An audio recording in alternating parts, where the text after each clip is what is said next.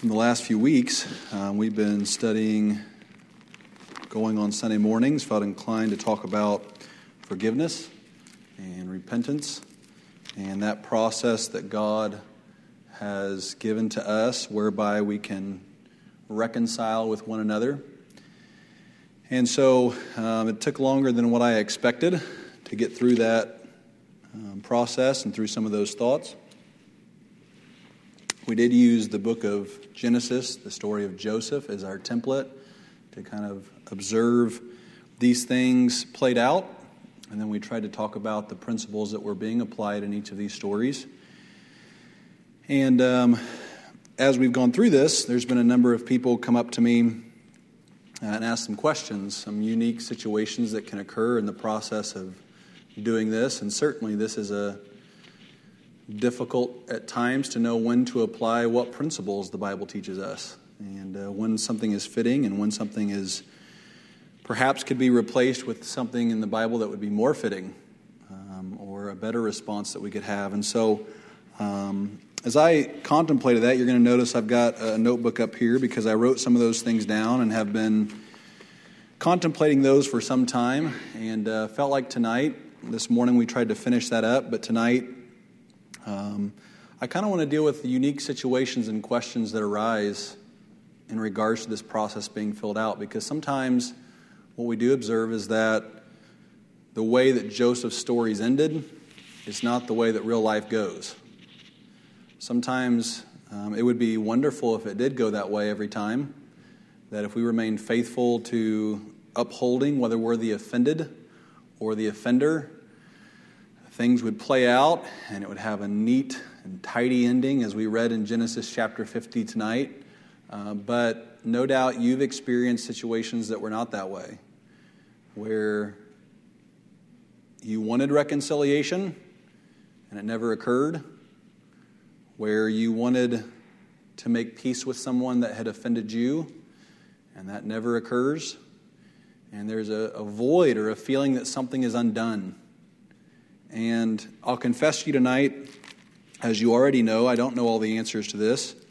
Um, I've written down four different questions that I want to try to bring before you, and then perhaps do something a little different, and that is kind of open it up to the floor to help contribute whatever answers that you might feel like are lacking, or ask an additional question that has arisen in your mind as we've tried to go through this um, over the last number of Sunday mornings. And so, um, one of the questions that was asked, I thought was an appropriate one that uh, I kind of laughed at in one sense, not because it's a bad question, but because it's, um, well, it's a good question that needs to be answered, and that is this Should we go through this process for every offense that is made against us? And uh, I kind of laugh at that because if we did go through this process every time, we would be spending most of our days going through this process. right, of confronting somebody. If you think of your spouse or your children or a coworker, and daily we are, in some sense, sinned against or offended as to somebody's actions.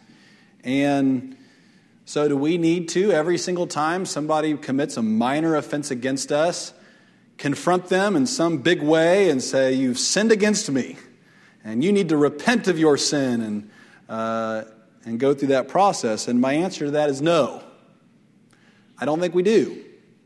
Um, I think when an offense is committed, there are three possible responses that the Bible gives us. Uh, one of them is one no doubt you're familiar with. It's found in the book of uh, 1 Peter, chapter 4. And I think this fits in a situation where perhaps somebody has offended you in a minor way. Perhaps they've made a crude joke or they've said something and slighted you or insinuated something towards you, and it just leaves you frustrated, angry, offended. And in 1 Peter chapter 4 verses 8 or verse 8 is actually a quote from uh, the book of Proverbs chapter 17 that the apostle Peter is alluding to. And he says this, "And above all things have fervent charity among yourselves, for charity or love shall cover the multitude of sins. And that's, again, a quote from the book of Proverbs. And I'm going to turn back to where that verse is at and uh, read that verse in its original context. Proverbs chapter 17, verse 9. It says this He that covereth a transgression seeketh love, but he that repeateth a matter separateth very friends. So when we take this verse as it's originally intended, I think what he's showing us here that there are some times when people offend us and the first response that we ought to have if it's not going to present a stumbling block to us engaging in fellowship with them is to cover their sin in love, is to determine that that sin is not going to come between us and the offender, and that it is not worthy to come before us and try to have the process of reconciliation because we recognize that in this world, as we mentioned this morning, it's impossible that offenses are going to come. And as long as those things can be dismissed in our minds without preventing fellowship from occurring, then the first, and I would argue the most preferred method that we ought to address the sin of others towards us in is to simply seek to cover it with love. It ought to, as this scripture tells us in Proverbs, one thing that we definitely shouldn't do is to go around to everybody but that person and discuss that matter about how that person offended us. Because it tells us here that when we repeat a matter or when we repeat somebody's offense against us to everyone but that person, the end result is that it is going to separate us from fellowshipping with them and then also separate others from having full fellowship with that person for an offense that in truth may not have been repeated honestly. We've often heard it said there's two sides to every story. And when someone is coming to you, not in order to resolve a conflict or seek wisdom as to how to resolve a conflict, but merely to gossip about the offense or the problems that that person's behavior has caused, I would first say, be careful to believe what that person is, says because, in the very least, if it is not inaccurate, it is very likely that it is incomplete. There is more to the story that could be fleshed out. And so, before making an opinion or, or taking a judgment or even at times giving advice to someone, it would be prudent of us to say, you know what? I'm going to withhold that because what the scripture teaches us here is that if this is not going to be a breach in their fellowship, why ought it I allow it to be a breach in my fellowship with that person when the intended result, or perhaps what Satan can use it, or our sinful hearts can use it to do, is just cause a separation between us and them. And so the first preferred response when there is a minor offense committed against us is to merely cover that in love and accept that that is not worthy of being a breach between us and the other person. The second one, is we talked about two weeks ago, the response that we ought to have to sin is to confront it. And so, one of the questions that would arise in my mind is when do I know to cover it? And when do I know to confront it? And I'll agree that sometimes that can be a very difficult line to know what to do. Because I've often experienced the case where the person that will be on the receiving end of confrontation is not mature enough spiritually to handle the confrontation. It will either crush them, so deeply offend them that they're unwilling to have fellowship restored between the two of you. And so I'll confess this, this evening that that's a very difficult thing that requires, first of all, God's discernment and knowing when to confront somebody versus cover that person in love. But one thing that I have tried to live by, and I see in the scriptures, is that when that offense of your brother and sister becomes a perpetual stumbling block for you towards God or towards one another, then it likely should necessitate you going to that person and confronting their sin that it is and, and communicate to them. This is becoming a stumbling block. Now, I don't know if you've experienced before, I certainly have, where I've sat in church with somebody before and their sin has caused me to stumble in so much that when I am sitting in the house of God, I cannot freely worship because that sin is causing me to stumble. I find myself constantly glancing at that person, thinking about what they're thinking about, wondering how that sin is affecting them or whether they're remorseful, let alone repentant of what they have done. And I would say at that point, when it is continuously disrupting your fellowship with God, is probably the time that you ought to go to that person and try to make things right. I say this with the understanding that in our culture at large in America, confrontation is almost avoided at all costs. And so I think we, as the Lord's people, at this point have to identify that our culture and perhaps the way that we have assimilated to the way our culture functions needs to stop and we need to change the way that we function within the confines of our church, even if it may differ largely to the way that people function out in the world that we live in.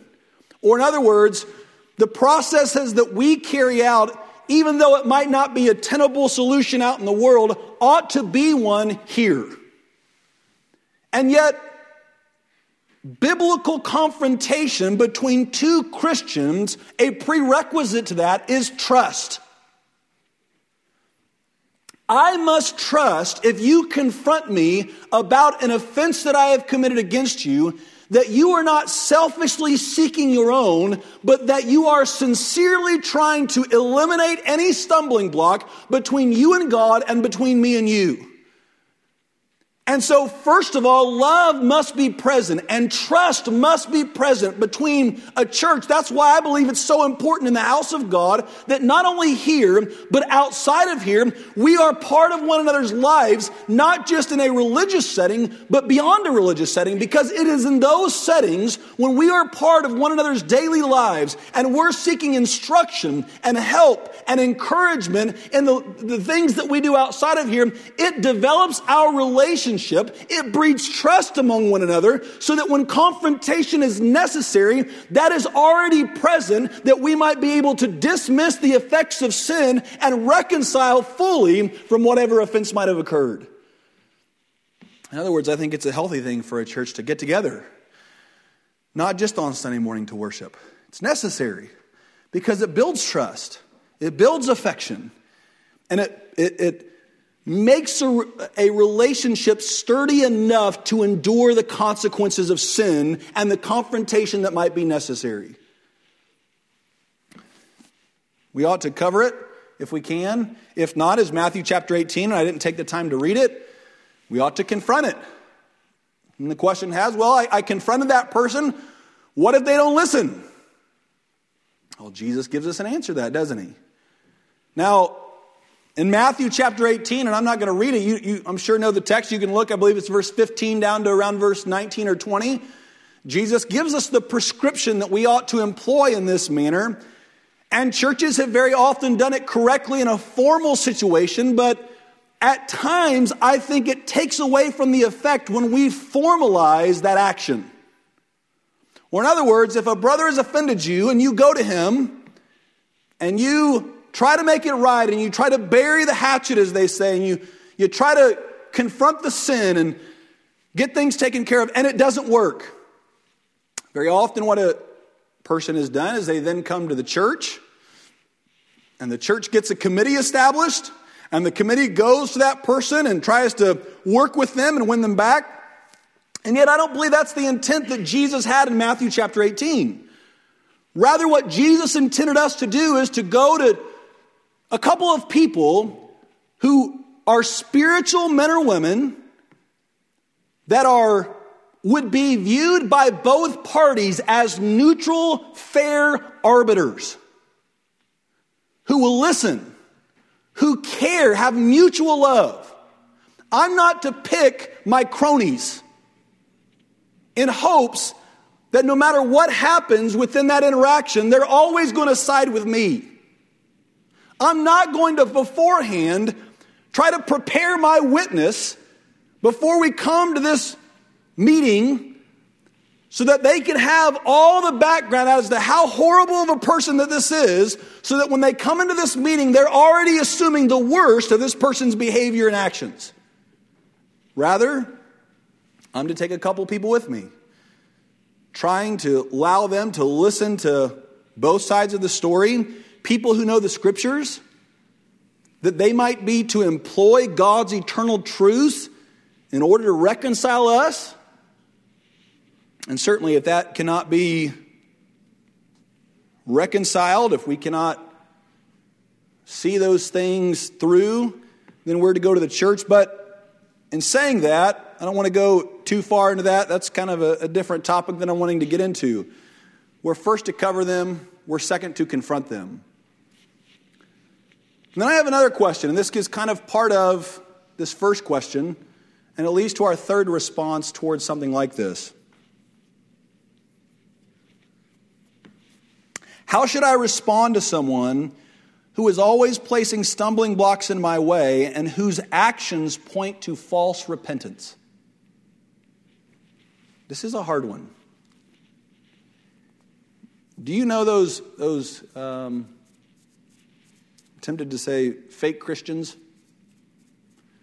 who like to employ the Bible, who like to employ Christian slogans when it's convenient, but who are not truly seeking to obey the commandments of Christ regardless of the cost.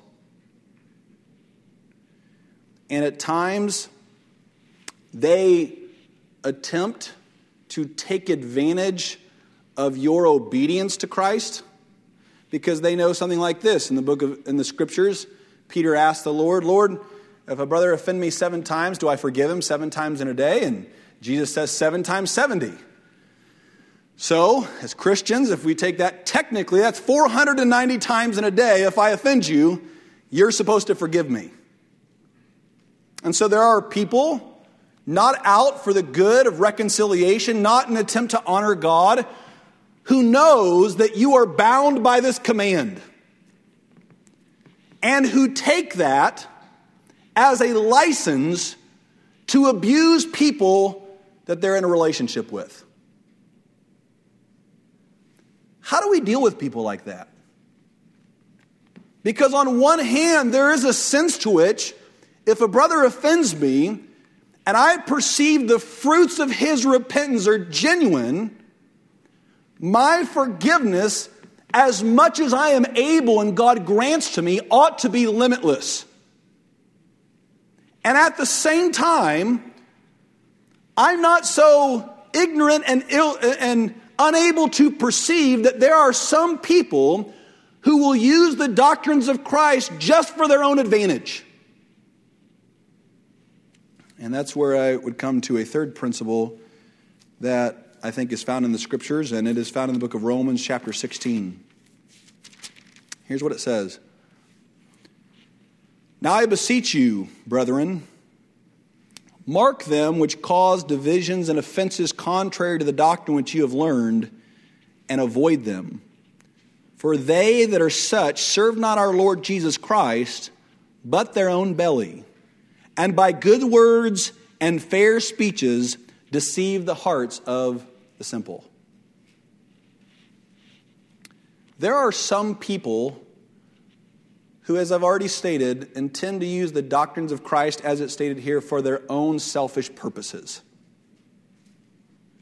And as we've attempted, if we have attempted, to forgive, to restore fellowship, and yet they persist in actions which cause division or which also are offensive. Here's what I've got in a different version it says this I urge you, brothers and sisters, to keep your eyes on those who cause dissensions, and listen to this, and create obstacles or introduce temptations to commit sin.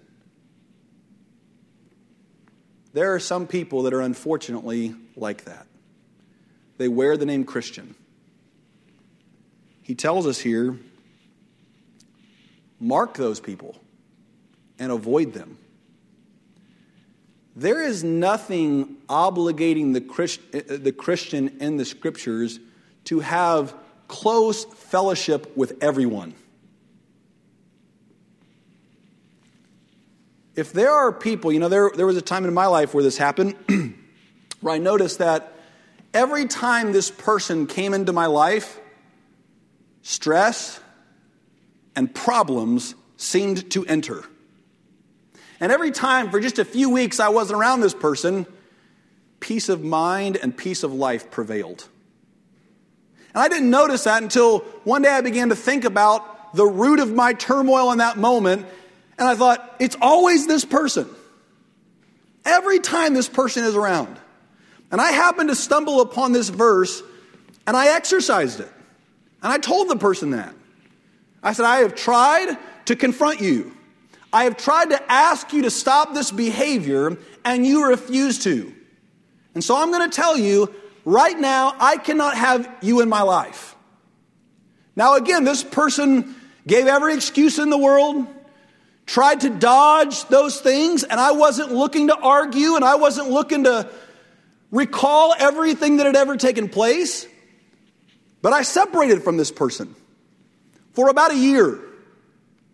And there were opportunities where this person saw it.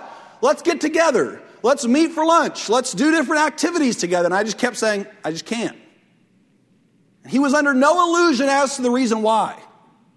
And finally, after about a year or a year and a half, this person came and said, Listen, I'm really sorry, and I want to be a part of your life. And I'm sorry that my actions have prevented it. And so, guess what? I tried again. And thankfully, it worked. Because I think, in one sense, what it showed that person is listen, you do not have an invitation to come in my life and wreak havoc as you see fit. And if that is the case, I'm going to do what I think the Bible teaches, and that is exclude you from my presence. I wrote something down in regards to this one. You are no more obligated to subject your emotions and mind to proven toxic people than you are your body to a toxic environment. I believe that's the case. There's some other scriptures. 1 Corinthians chapter 15 verse 33 tells us. I'll read that very briefly as a illustrating this principle. This is Christ quoting here, or excuse me, Paul quoting here. And I won't get into the context of this whole quote and what it's intended for, but I do believe that it illustrates this point. Many of you likely know it says, Be not deceived, evil communications corrupt good manners or good morals, is what it's meaning to say there. If I know that somebody is having a corrupting influence upon my life, I certainly have the right to exclude myself or them from my life. And so this evening, I would argue this, or I would say this rather. I think there are three responses that we can have to people who have sinned against us. The preferred one is to cover it in love. The second one, and next preferable one, is to confront the person and see that the issues have been resolved. Finally, if neither of those can be accomplished, there is nothing unbiblical in a person doing exactly what the church does when sin persists within the church, and that is to exclude that person and not have that person mark them that cause division among you and avoid them as the scripture teaches. Question number three, I got two more, and then I'll be finished tonight and, and open it up to the floor for any comments or thoughts, or I hope that you can add some things to these truths. What if someone has sinned against you, but they never repent or have already died? I think this particular question arises from an emotional place very often. If you're a person that likes consensus, harmony, who avoids conflict, who, when you know conflict exists, it keeps you up at night, and you can't rest, or when you're in the presence of that person, you're highly uncomfortable because you know there is something between the two of you, and you want with all of your heart to resolve this. And yet, it takes two to resolve a conflict like that. And that person will not repent. That person may not accept your repentance. And we want it to end as Joseph did. Even if it's years and years later, and I think there's this romanticized notion in our minds at times that we can think someday it's going to happen. And then as time passes and years turn into decades, and decades go further than that, and then it becomes clear it's not going to happen.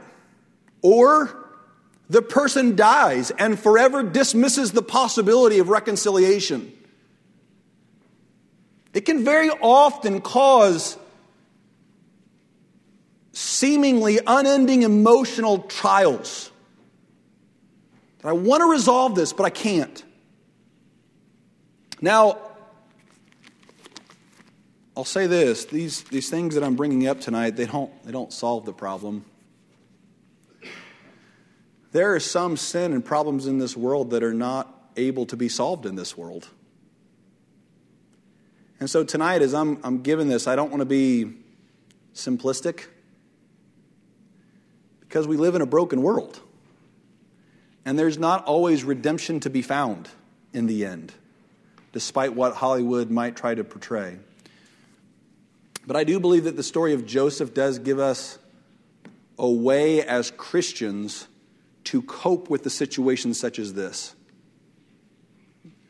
Because if you remember in Joseph's case, he experiences this terrible trauma far beyond likely what any of us or most of us have ever experienced in life at his brother's betrayal and their actions. And then he goes through these series of false accusations and he gets to prison, and he's really low. And yet, I find it noteworthy that on two occasions, his response is really important for us to look into. Because you remember when his brothers, when he finally reveals himself to his brothers, he says, I'm Joseph. Notice his immediate words after saying this. There came a point, what I discern from Joseph's answers, there came a point when he is emotionally traumatized from all these things that have taken place.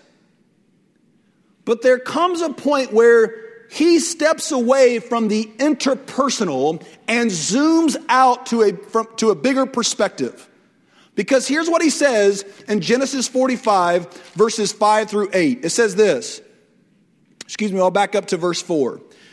And Joseph said unto his brothers, Come near to me, I pray you. And they came near, and he said, I am Joseph, your brother, whom you sold into Egypt. Now therefore be not grieved nor angry with yourselves that you sold me hither. For God did send me before you to preserve life. For these two years hath the famine been in the land, and yet there are five years in the which there shall neither be earing nor harvest. And God sent me before you to preserve you a posterity in the earth, and to save your lives by a great deliverance. So now it was not you that sent me hither, but God. There comes a point where we have to accept that these events have occurred amidst God's permissive will. We have to step beyond the interpersonal anguish that is weighing us down and accept an overarching truth, and that is this God could have prevented all of this if He had chosen to. God could have perhaps provoked repentance in this person if he had chosen to.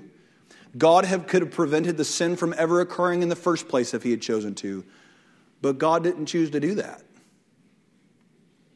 And as my focus is set staunchly upon reconciliation, God has allowed a situation to play out where full restoration is not going to happen.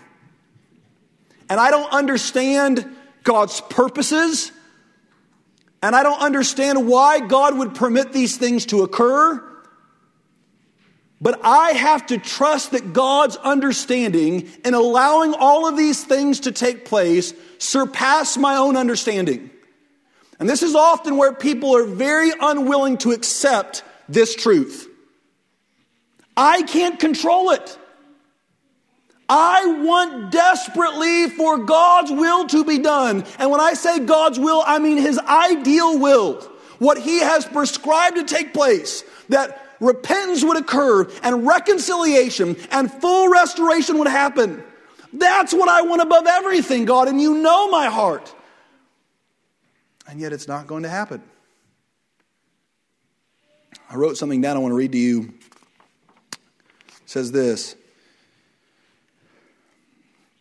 There are times when full fellowship can never be restored and the ideal resolution cannot occur. At this point, we must shift our focus. Some people waste the remainder of their life bitter and resentful towards someone that will never or can never make things right. Paul says there are times when we must forget those things which are behind and press towards the mark. If we were to go to Philippians chapter 3, where this is found, he's talking about apprehending, grabbing a hold of, apprehending that for which I was apprehended. He's talking about life's purpose. He's wanting to grab a hold of the reason why God grabbed a hold of him. And he prescribes to us at some times that what we must do is forget those things which are behind us and look to those things which are before us that are heavenly things, that are spiritual things. And then use our energy not to reanalyze everything that has never that has not occurred in God's desires or his ideal will but rather press towards the mark of the high calling of Christ. And in, in one sense, we have to move on and simply choose to trust God in what we don't understand. Otherwise, I'm sure you've met people who they allow something that took place years and years ago to define every action that occurs for the rest of their life. And that, that sin that was sinned against them, perhaps as a child, as an adult, in everything they do and in the personality they have developed, it is like a taskmaster. It says, You cannot have joy now because think of what happened.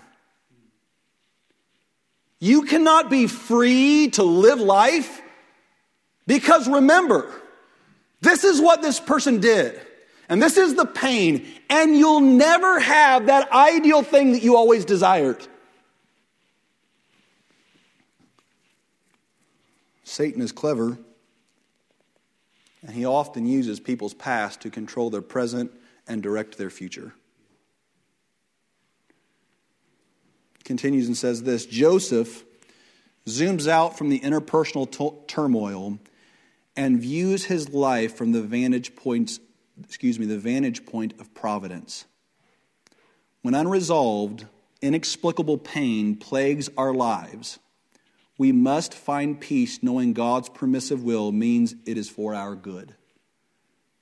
We must accept that some things in this fallen world will never be resolved, but choose to trust God anyway.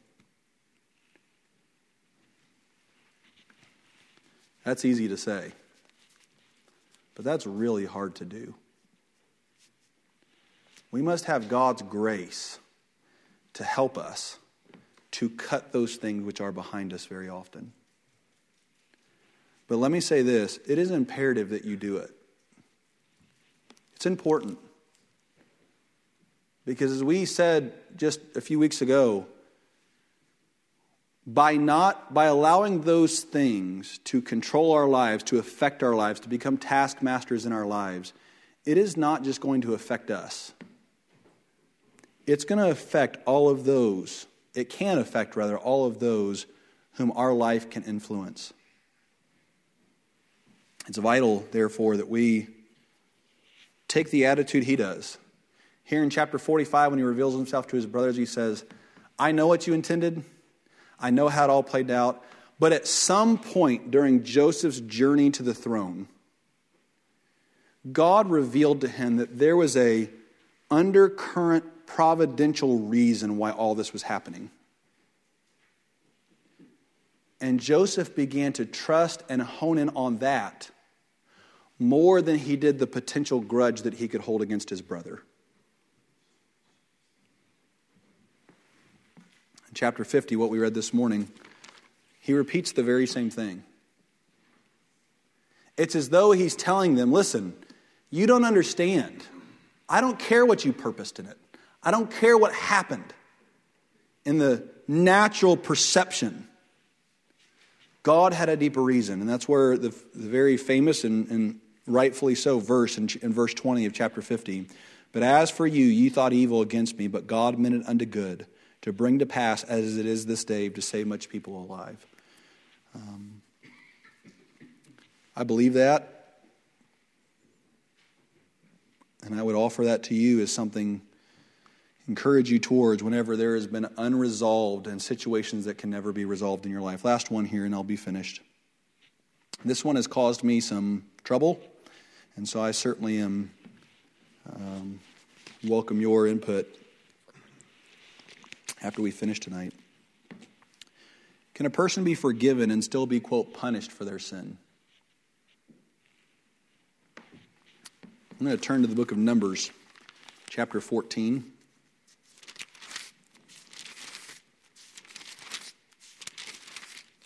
I'm going to look at verse 19 through verse 24. Now, what's taken place here is that the children of Israel um, had wandered in the wilderness. They sent those spies over into the promised land to spy it out. If you remember, 10 of them came back and they give an evil report. Caleb and Joshua give a good report to uh, Moses. And the people cry all night, fearful as to what would happen to them if they go fight all those giants, in their words. And then God tells us earlier in this chapter that He is willing, perhaps desirous, to destroy this generation, to raise up a new generation through Moses. And Moses intercedes here. And that his intercession begins in verse 19. It says this Pardon, I beseech thee, the iniquity of this people according to the greatness of thy mercy, as thou hast forgiven this people from Egypt even until now. And the Lord said, I have pardoned according to thy word. But as truly as I live, all the earth shall be filled with the glory of the Lord. Because all those men which have seen my glory and my miracles which I did in Egypt and in the wilderness, and have tempted me now these ten times, and have not hearkened to my vo- voice, surely they shall not see the land which I swear unto their fathers, neither shall any of them that provoked me see it. But my servant Caleb, because he hath another spirit with him, and hath followed me fully, him will I bring into the land whereinto he went, and his seed shall possess it. Now, again, here's a situation where God says, I will pardon their sin, but I'm going to punish them. And I think what this illustrates, and there are other places in scriptures that do this, is that there is a difference between forgiveness and trust. As an analogy, let's consider that um, you entrusted me with your checkbook for some reason, or with your wallet for some reason, and I stole something from you. And finally, you catch me and you confront me, and I say, I'm really sorry. Will you forgive me? And you forgive me. And then another occasion occurs, and you give me your book again or your wallet again. And I abuse that again. And you say, You confront me, and I confess, and I return what I've stolen. On the third time, what should you do? Should you give me your checkbook? And if you refuse to, what if I look at you and say, Well, then you never forgave me?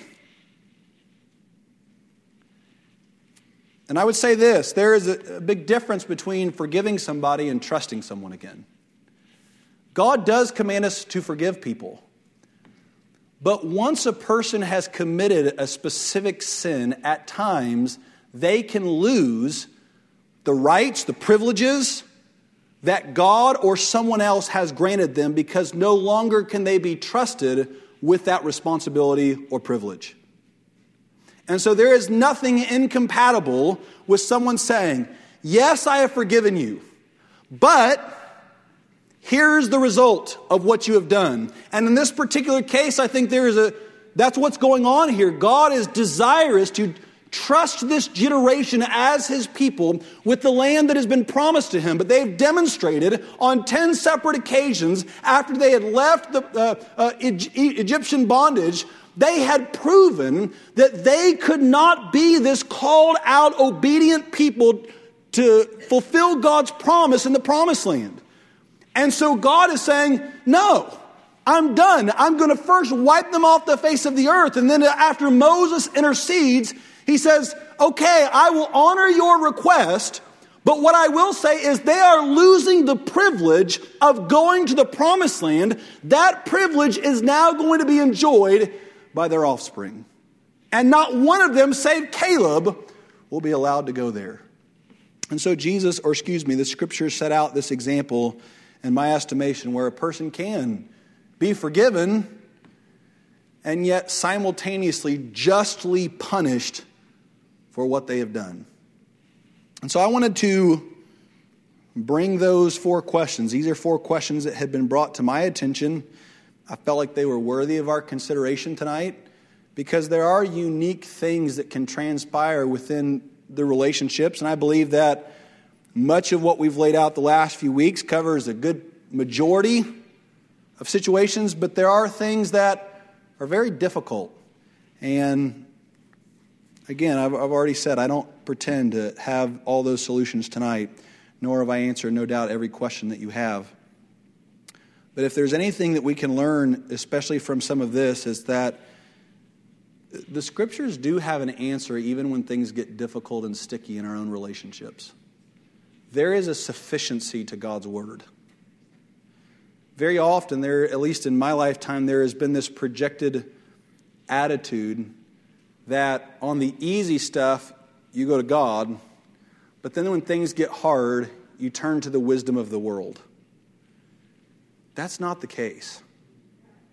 God has prescriptions for us if we'll seek to better understand what His will is for us. And so I bring that before you tonight, and um, I want to open it up to you. Does somebody have a comment or something you'd like to add to some of the things that have been brought up either this evening or over the last number of weeks. Maybe you had something you thought, I want to add this to what's being said, or, or you have a question that you can bring before all of us and we can all try to answer tonight. I hope, I pray that um, these things have given you worthwhile instruction to consider. Um, they certainly have me, and I'm thankful that the Lord has left these patterns behind for us that we can try to employ. And I want to say this the word observed is a lot better than the word believed. Some of these things are difficult to do and easy to discuss. I really want to encourage you to observe the things that we brought before you. A failure to do so can cause a significant wedge to grow between you and God. And in being exposed to many people's problems, and I don't doubt that you are the same, I'm amazed at how oftentimes the solution is very simple. When I say simple, I mean understandable. And yet, the person is unwilling to employ them because when practiced, it slays that prideful man within us. There's a place for us to go to a person and say this I've sinned against you because long ago you offended me, and I didn't come to you. I should have two decades ago come to you because you said this, you did this. And ever since then, it has been a terrible stumbling block to me. And before we talk about that, I want to ask for your forgiveness for my sin and being unwilling to come and to provoke you or to try to make things right. I am afraid that there are many Christian people who have a lot of weight that they carry, a lot of bitterness that they hold on to. That God, and, and, and listen, it is a wedge between you and God. It is. Leave your gift at the altar. Leave it there. And go and make things right. I truly believe that there is a Christian fellowship that God means for us to enjoy with one another that is richer and deeper than probably most of us have experienced. That yes, though we be sinful creatures, God has given us the capacity at times to extend and receive divine forgiveness. He empowers us to do that. He allows us, He graces us with the ability to extend mercy and forgiveness beyond our own heart's capacity. And to have a fellowship restored, that's one of the things, and, and I say this carefully because I think I believe it. The fellowship that we now enjoy with God supersedes that which Adam did in the garden. In part because our righteousness that has been imputed to us is an exalted form of righteousness, and that's Christ's righteousness. After sin, after the fall, we can enjoy more intimate fellowship with God than prior to it because of what Christ has done. And I think that's a powerful example to show us that sometimes people can sin against us. And what ends up, have you ever had that happen in your marriage where there's conflict, and when the conflict is resolved, it leaves you closer than what you had ever been before the conflict had ever occurred. It's because we get to express to one another attributes of God mercy, forgiveness, grace, kindness, sympathy, compassion. And that expression towards one another cultivates a fellowship that is deep. And so I would encourage you tonight don't, don't let sin and Satan and the consequences of sin and pride and stubbornness create a wedge between those brothers and sisters, those family members that you do love and most of all, between you and God. Reconcile. Reconcile. I, I, plead with you on that behalf for your own welfare and for God's. What, what a wonderful way to worship and honor God than for Him to see us displaying to one another what He has displayed to us. A love that is better than this phony, shallow, transient, feeling oriented emotion that is labeled love today.